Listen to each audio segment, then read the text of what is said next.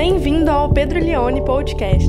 Ouça agora uma mensagem que vai te levar para mais perto de Jesus.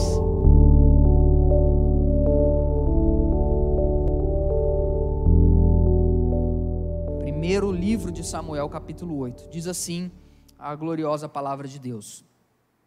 Quando Samuel ficou velho, constituiu os seus filhos por juízes sobre Israel. O primogênito se chamava Joel e o segundo se chamava Abias, e eles foram juízes em Berseba. Porém, os filhos de Samuel não andaram pelos caminhos dele, ao contrário, inclinaram-se à avareza, aceitavam suborno e perverteram a justiça ou o direito. Então todos os anciãos de Israel se juntaram e foram falar com Samuel em Ramá e disseram: Veja, você está ficando velho e os seus filhos não andam pelos seus caminhos, por isso queremos agora Queremos agora que você nos constitua um rei para que nos governe, como acontece com todas as outras nações. Mas Samuel não gostou dessa palavra quando disseram: Dê-nos um rei para que nos governe. Então Samuel orou ao Senhor e o Senhor disse a Samuel: Atenda a voz do povo em tudo o que eles pedem, porque não foi a você que rejeitaram, mas a mim, para que eu não reine sobre eles, segundo todas as suas obras que fizeram desde os dias que eu tirei do Egito até hoje, pois me deixaram e serviram outros deuses, assim também estão fazendo com você. Agora atenda a voz deles e advirta solenemente, porém, e explique-lhes que será o direito do rei que vier a reinar sobre eles. Samuel relatou todas as palavras do Senhor ao povo que pediu um rei, dizendo: Este será o direito do rei que vier a reinar sobre vocês ele tomará os filhos de vocês, empregará no serviço dos seus carros de guerra com seus cavaleiros, para que corram na frente deles. Esse rei vai pôr alguns dos seus filhos por capitães de mil, de cinquenta, vai pegar seus filhos para lavar os campos dele, lavrar os campos dele, e fazer as suas colheitas, e fabricar armas de guerra e equipamentos para os seus carros. Verso 13: Vai tomar a filha de vocês para serem perfumistas, cozinheiras, padeiras, vai tomar de vocês o melhor da lavoura, das vinhas, dos olivais, e dará aos seus servidores ficará com uma décima parte dos cereais das uvas que você escolherem para dar aos oficiais, aos seus servidores. Também tomará os servos e, os ser, e as servas de vocês, os melhores jovens, os jumentos de vocês, e vai empregar no seu trabalho. Ele ficará com uma décima parte dos rebanhos de vocês e vocês serão seus servos. Então, naquele dia, vocês clamarão por causa do rei que escolheram, mas o Senhor não os ouvirá naquele dia Porém, o povo não atendeu à voz de Samuel e disse: Não, queremos um rei sobre nós. Seremos como todas as outras nações, e o nosso rei poderá nos governar, sair adiante de nós, fazer as nossas guerras. Samuel ouviu todas as palavras do povo e repetiu diante do Senhor. Então o Senhor disse: Atende, atende o povo, para que e escolha um rei para eles. Então Samuel disse aos filhos de Israel: Cada um de vocês volte para sua cidade. Não tenha medo do cenário político. Essa semana, na nossa, na nossa sociedade, é, que não foi diferente de todas as semanas anteriores, tivemos várias ocasiões políticas que mexeram, que chacoalharam a, a, as nossas vidas.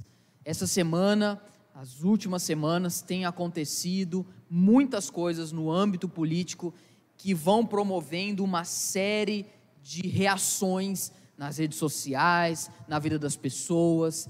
E, na verdade, a gente está vivendo um tempo de muito embate político uh, que já vem se prolongando nos últimos anos.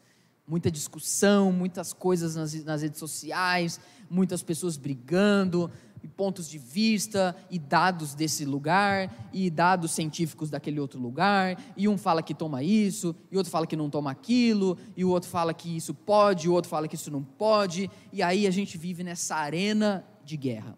O que muitas vezes nós não percebemos é que uma das grandes razões que impulsionam esses embates políticos é o medo. As pessoas têm medo. Porque quando nós falamos de política, nós estamos falando de coisas que vão trazer, obviamente, impactos na nossa vida. Impactos na nossa vida financeira, impactos na, na, nossa existência, em ir ao mercado, em poder fazer uma coisa e não poder fazer outra. E nós temos medo, porque nós sempre pensamos no que pode acontecer de pior quando o assunto é política. E esse medo vai nos levando a sermos pessoas extremamente raivosas, pessoas que entram em embates, pessoas que discutem, pessoas muitas vezes que não têm educação, e muitas vezes isso nos faz romper amizades, nos faz parar de desejar de conversar com pessoas da nossa própria família, nos faz ah, sermos pessoas que vamos ficando mais isolados e queremos mais conversar com aqueles que pensam igual a gente, e isso vai trazendo muito inconformismo no nosso coração, mas muitas vezes a grande raiz disso é o medo que tememos de coisas que podem acontecer.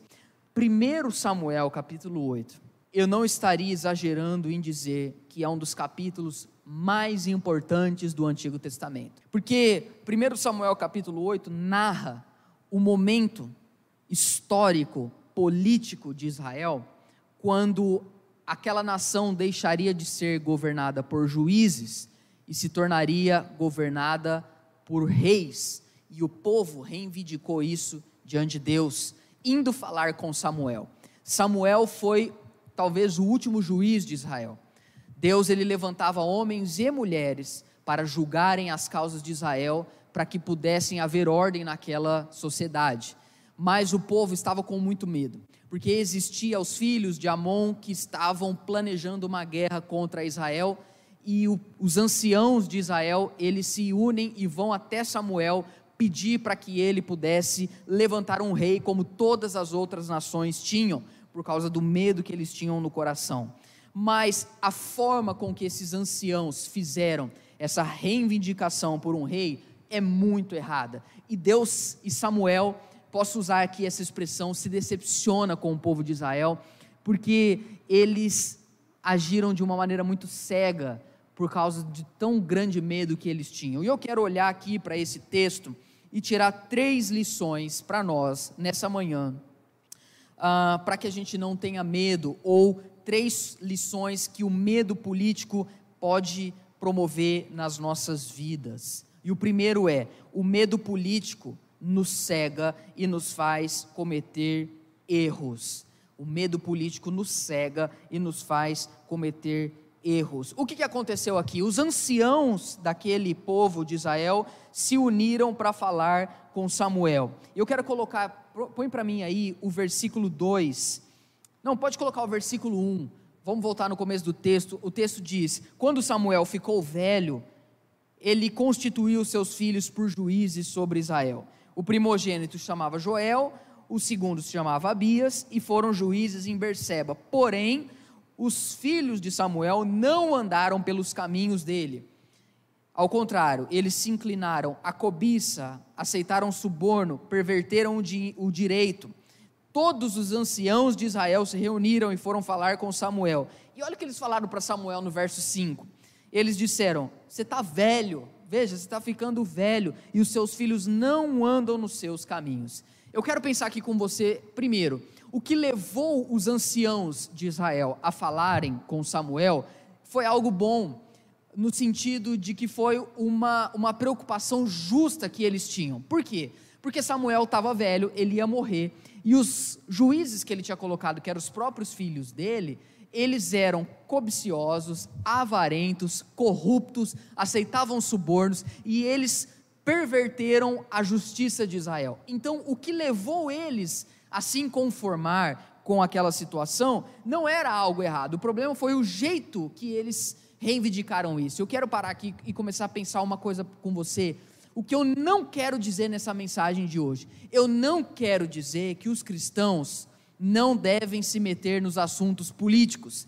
Eu não quero dizer nessa mensagem hoje que os cristãos não precisam estar atentos a o que os governantes estão fazendo, porque o evangelho não nos torna pessoas alienadas. O Evangelho não anula em nós a nossa mentalidade crítica em relação à sociedade. Não, nós podemos reivindicar os nossos direitos, nós podemos reivindicar e cobrar dos nossos governantes que eles façam o que é correto, que eles façam o que é certo. Não há nenhum problema nisso. E Samuel não achou ruim que os anciãos se reuniram e foram fazer isso.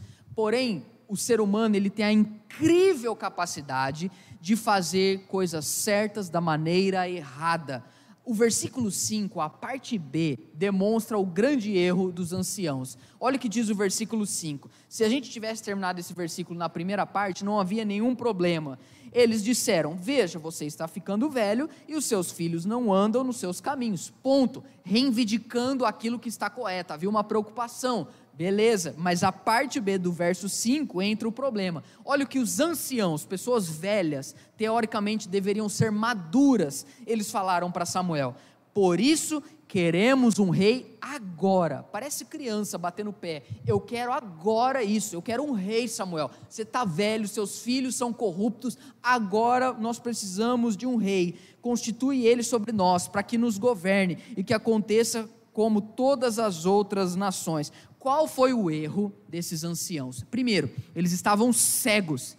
Gente, não é porque a pessoa é velha, não é porque a pessoa tem 50, 60, 70 anos que ela é madura. Tem muita gente que passou da casa dos 50 anos, mas que ainda vive como uma criança. Tem muita. Aliás, eu, eu olho para minha filha Glória, e minha mãe uma vez me ensinou uma lição. Falou assim: Pedro, bebê não espera. Bebê não espera. Se ela quer dormir, ela vai chorar. Se ela quer comer, ela vai chorar. Se ela quer ir para o colo, ela não vai aceitar. Não tem argumento. Você não consegue conversar. Você fala assim, senta e fala assim, filha, deixa o pai te explicar. O pai está terminando o seu leite. Não, não tem isso. Ela está berrando, ela tá, enquanto você não enfiar uma madeira na boca dela. Eu, eu, eu olho para esse bebê que está dentro da minha casa e eu comecei a perceber que muitos adultos são iguais até hoje. Eles querem tudo na hora deles, eles querem tudo do jeito deles, tudo no, agora. Queremos agora um rei. Não é porque a pessoa ela já tem uma certa idade que ela é madura. Eles estavam aqui se portando como crianças mimadas. Veja, crianças mimadas não conseguem ter diálogo. Pessoas mimadas, jovem de 30 anos, mas que tem 3 anos mentalmente falando, não consegue conversar. As pessoas ficam cegas quando elas estão falando sobre política. Elas não suportam ouvir, elas querem tudo do jeito delas, na hora delas, porque senão elas vão abrir o berreiro nas redes sociais, porque senão elas vão bater o pé e falar: Eu quero isso agora. Cresça, cresça um pouco, aprenda a dialogar. Nós estamos vivendo numa polis, nós estamos vivendo num país democrático. Ficar gritando uns por, para com os outros, aquilo que a gente acha, não vai mudar absolutamente nada. Eu vejo aqui esses anciãos se portando como crianças mimadas. Eles poderiam ter chegado. O que, que eles deveriam ter feito? Preste atenção, a reivindicação era correta. Chega em Samuel e fala: Samuel, é o seguinte. Olha, a gente está percebendo que você vai morrer, você está ficando velho. E você viu, os seus filhos, eles são muito corruptos. Cara, e aí? O que nós vamos fazer? Eu acho que a gente precisava conversar. Não, queremos um rei agora. Pare de ser mimado nas redes sociais. Ninguém suporta mais pessoas que ficam jogando palavras ao vento, pessoas que ficam gritando e não são ouvidas e não promovem mudanças nenhuma. Idade não é sinônimo de maturidade. E aí eles dizem ainda no verso 5: queremos um rei, como acontece com todas as outras nações. Aqui está a essência. Eu vou falar disso no meu terceiro ponto. Eles queriam ser como todos os outros povos, mas Deus pode dizer para eles como a sua mãe falava para você, mas você não é todo mundo. Você chegava para sua mãe e falava assim: mãe, mas todo mundo vai, mãe, mas todo mundo. Aí sua mãe falava: você não é todo mundo. Eu lembro que eu nunca ia, meu pai não deixava eu ir na festa de Halloween quando tinha na época da escola. Todas as crianças iam na festa do Halloween, ia lá e se vestia, e eu falava assim: pai, eu não posso ir no Halloween. Você não é todo mundo. Pai, eu, eu, eu posso assistir Dragon Ball. Você, seu pai deixava você assistir Dragon Ball, Jô? Também não. Filho de pastor, né? A gente não assistiu um monte de coisa. Pai, ainda bem que Chaves meu pai deixava eu assistir. Você não é todo mundo. Você não é todo mundo. Não é porque todo mundo está com medo do cenário político que você vai ter medo do cenário político, porque nós devemos ser diferentes. Agora, gente, o, cap... o verso 6 Samuel, velho, cheio de erros, os filhos dele não serviam a Deus, mas ele era um homem de Deus. Tudo que os anciãos de Israel não fizeram, Samuel fez diferente.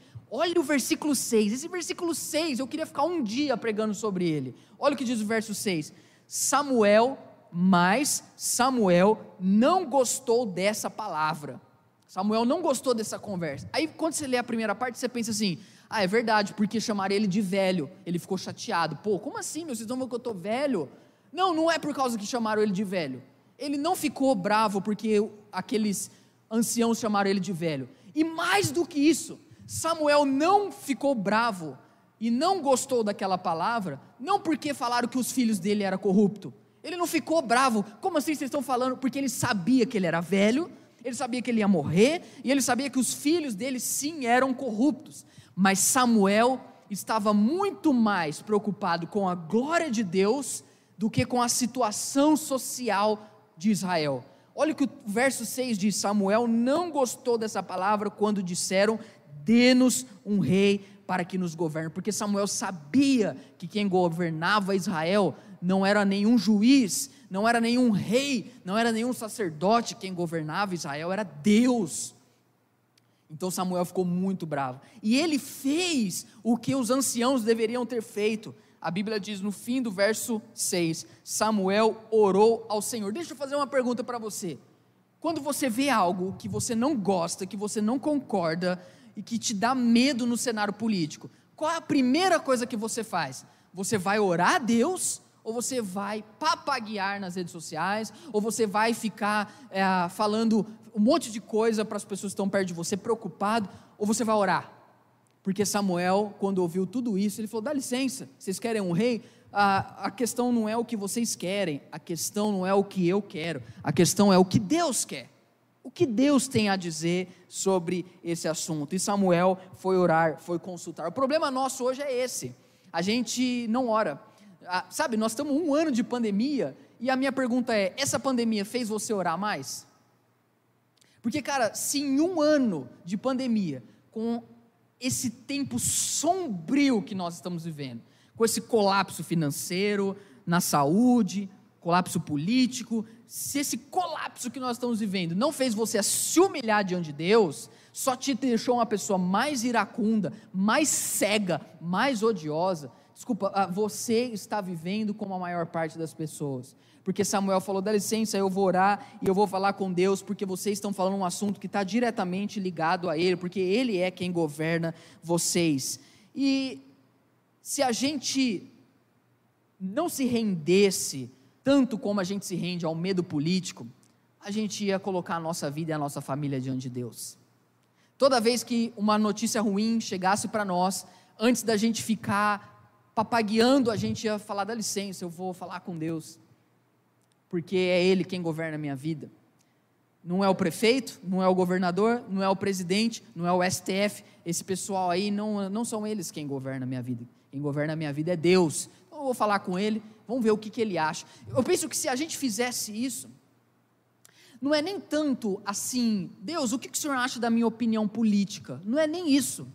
Senhor, o senhor acha que a minha opinião de direita é mais cristã do que essa opinião de esquerda? O senhor acha que esse posicionamento da esquerda é mais cristão do que esse posicionamento da direita? Não é isso. Quando eu falo de orar nessas situações, não é nem para você consultar a Deus qual político ele acha mais honesto. Não é. Quando você tem que orar em relação a medo político, a convicções ideológicas, não é para você consultar, em primeiro lugar, a opinião de Deus, mas é para você, diante de Deus, consultar o seu coração.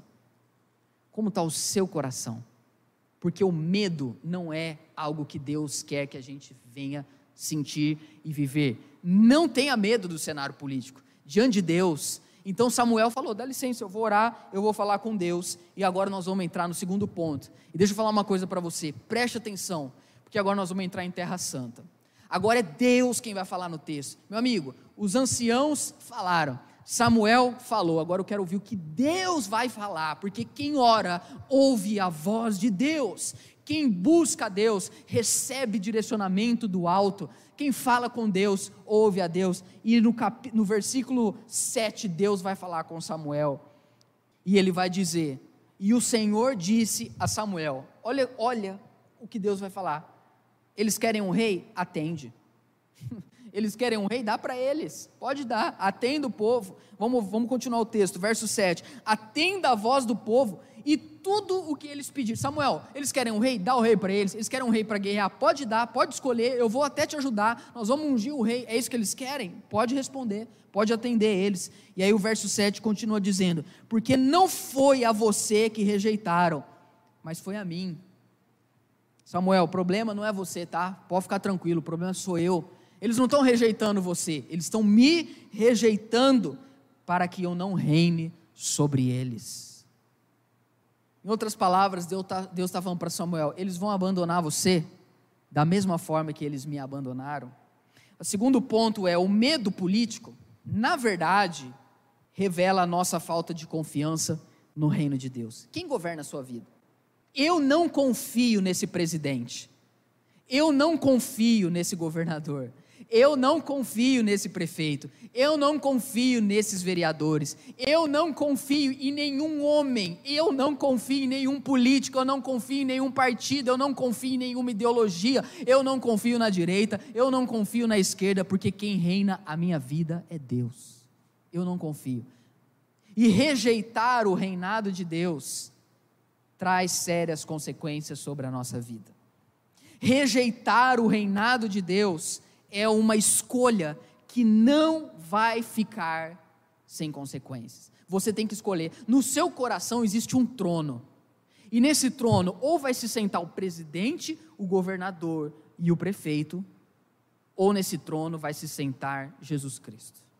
Quem reina na sua vida precisa ser escolhido por você. Deus está falando: esse povo está me rejeitando, na verdade, eles estão com tanto medo dos reis ao redor deles, eles estão pedindo o rei, porque eles precisam olhar para alguém perto deles para que eles sintam confiança. Eles vão ver alguém sentado numa cadeira de poder para que eles sintam-se seguros. Não basta para eles crer num Deus invisível, não basta para eles crer num Deus que salvou eles, não basta, eles não conseguem, porque eles na verdade querem um ídolo. Eles querem olhar na cadeira de governo alguém que na verdade se parece com eles. Vou repetir isso. Eles querem, na verdade, olhar alguém que está no poder, que na verdade se parece com eles, para que eles sintam-se representados. Porque quando Deus é o governador, é obediência plena. Olha o que Deus vai dizer para ele, continuando no verso de número 8. Ele vai dizer: segundo todas as obras que eles fizeram desde o dia que eu tirei eles do Egito até hoje, eles me deixaram e serviram outros deuses, assim como eles estão fazendo com você. Deus está mostrando aqui a essência do pecado de Israel. O problema que Deus está mostrando não é o rei, não é pedir o rei. O problema é que eles estavam servindo a outros deuses. Eles queriam um rei para que eles pudessem se sentir seguros. O que, que é isso? Isso chama idolatria. Idolatria é quando a minha confiança está em qualquer outra coisa que não seja em Deus. Então eu elejo alguém para que seja fonte da minha confiança. E como eu idolatro isso, eu vivo por isso, eu defendo isso, eu me torno cego por causa disso, eu brigo por causa disso, eu deixo pessoas que eu amo por causa disso, eu rompo amizades por causa disso, eu deixo pessoas de lado para defender a minha opinião, porque no fundo eu sou um belo de um idólatra. É o que o texto está dizendo. Deus está dizendo, eles estão pedindo um rei porque eles me abandonaram. Samuel, não sou eu quem eles confiam, eles confiam no posicionamento deles, eles confiam na opinião deles. Eles estão fazendo isso desde que eu tirei eles do Egito. Desde que eu tirei eles do Egito.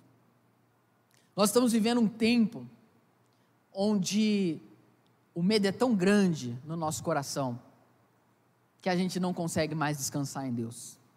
Mas eu quero falar uma coisa para você: quando você confia mais no cenário político do que em Deus, vai haver consequências. Deus ele responde à oração. Deus ele responde, na verdade, o pedido dos anciãos. Ele fala para Samuel: dá o rei para eles. Pode dar.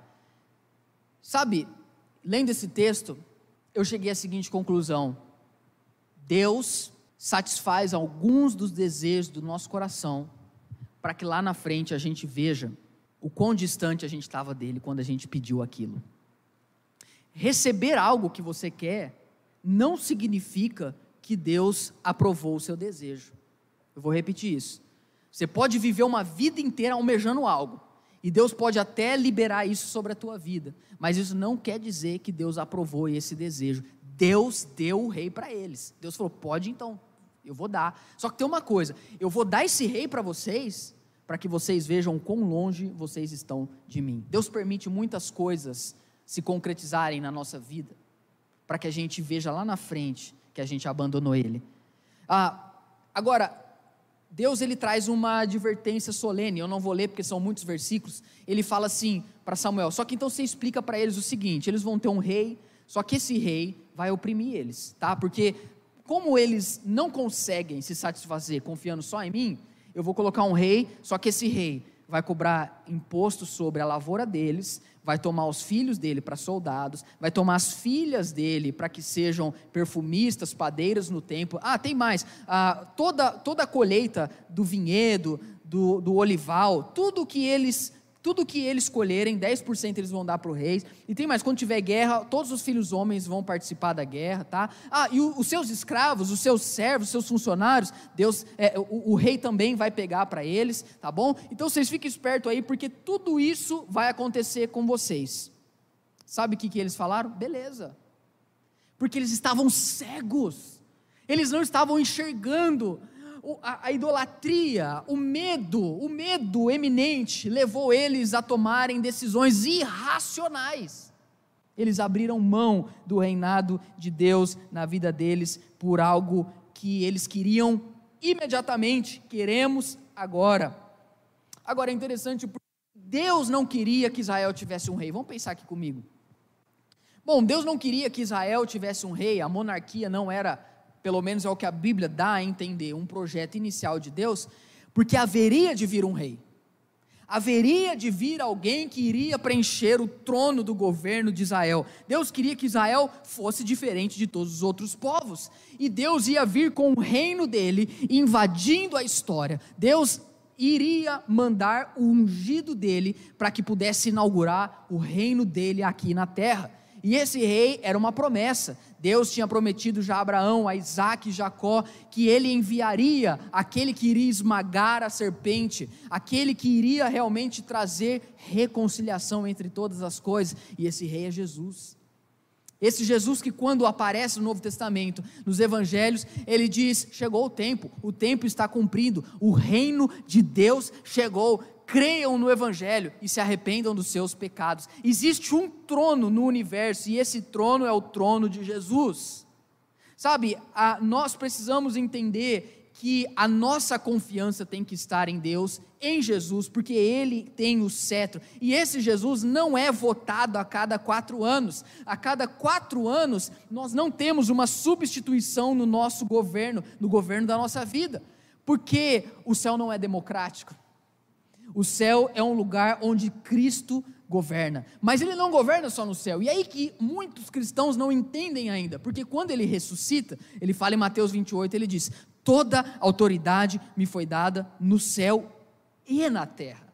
E na terra. Ele está falando isso na condição de homem. Ele diz: "Olha, eu vim, eu inaugurei o reino de Deus os últimos dias foram adiantados, a eternidade invadiu a história, a eternidade invadiu o presente, o reino de Deus chegou e eu ressuscitei, e eu vou, mas vocês não vão ficar sozinhos. Eu vou enviar o Espírito Santo e vocês vão anunciar esse reino nos quatro cantos do globo terrestre. É por esse reino que vocês serão regidos, é por esse reino que vocês serão governados, é esse reino que vai levar vocês a pregar para todas as pessoas. No entanto, queridos, que Jesus não deixou uma constituição escrita mas ele deixou um povo preparado e escolhido.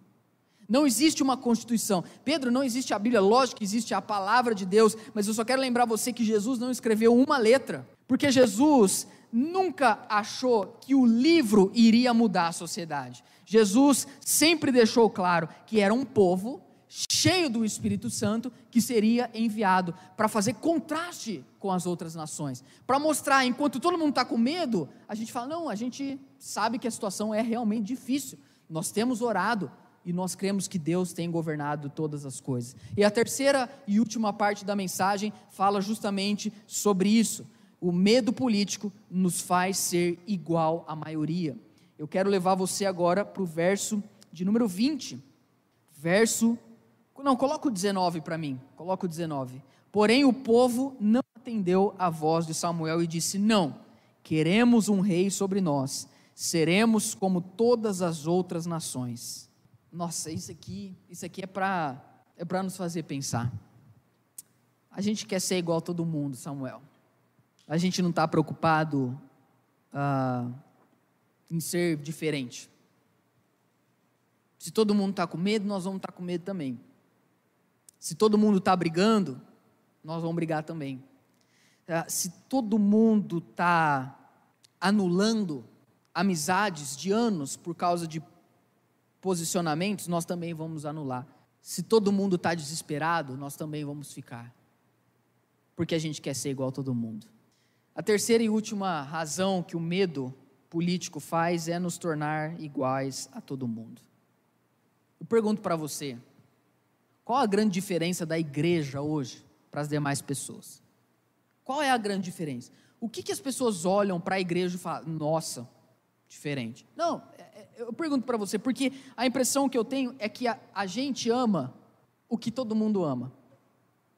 A gente briga pelo que todo mundo briga. A gente tem medo do que todo mundo tem medo. A gente fala o que todo não cristão fala. A gente vive como todos os não cristãos vivem. Nós somos iguais. Não há diferença. Queremos nos vingar como eles querem. Adoramos políticos como eles adoram. Odiamos aqueles que pensam diferente de nós, como eles odeiam. Vivemos para nós mesmos como eles vivem. Somos individualistas como eles são. Temos medo do que eles têm medo. Qual é a diferença? E esse texto mostra uma história muito triste, um capítulo muito triste na história de Israel, que é o desejo do povo ser como todas as outras nações. Queridos, nós, na minha opinião, vamos viver uh, um tempo de pós-guerra. Nós vamos viver dias no futuro muito desafiadores. E eu não vejo esperança de um recomeço significativo se a igreja não trabalhar para isso. Eu não espero do poder público todas as necessidades sanadas. Eu creio que a igreja vai ter que se levantar. A igreja vai ter que se levantar para ajudar os que têm fome. A igreja vai ter que se levantar para ajudar os que estão desempregados. A igreja vai ter que se levantar para consolar os enlutados. A igreja vai ter que talvez evitar uma guerra civil, como a gente talvez pode até viver o ano que vem nas eleições. Aí a minha pergunta para você é: a gente vai viver igual todo mundo? A gente vai entrar nesse jogo de medo do cenário político, como todo mundo está com medo? Ou a gente vai levantar e falar: não, a gente não tem medo, porque nós somos o povo governado por Jesus. E sabe, a nossa vida não vai mudar a partir da pessoa que senta na cadeira a cada quatro anos, porque quem senta no trono da nossa existência sentou para nunca mais sair. Nós não temos medo. Nós sabemos que o mal existe. Nós sabemos que existe um tempo de cinzas na cabeça de pano de saco, mas a gente não tem medo, a gente se recusa a isso, porque Deus não nos abandonou, apesar das nossas escolhas erradas. Último verso que eu quero ler, Má, põe para mim, 1 Samuel 12, é a continuação, o desfecho dessa história. 1 Samuel, capítulo 12, verso 20. Olha o que Samuel vai dizer. Então Samuel disse ao povo: Lê para mim aí você na sua casa.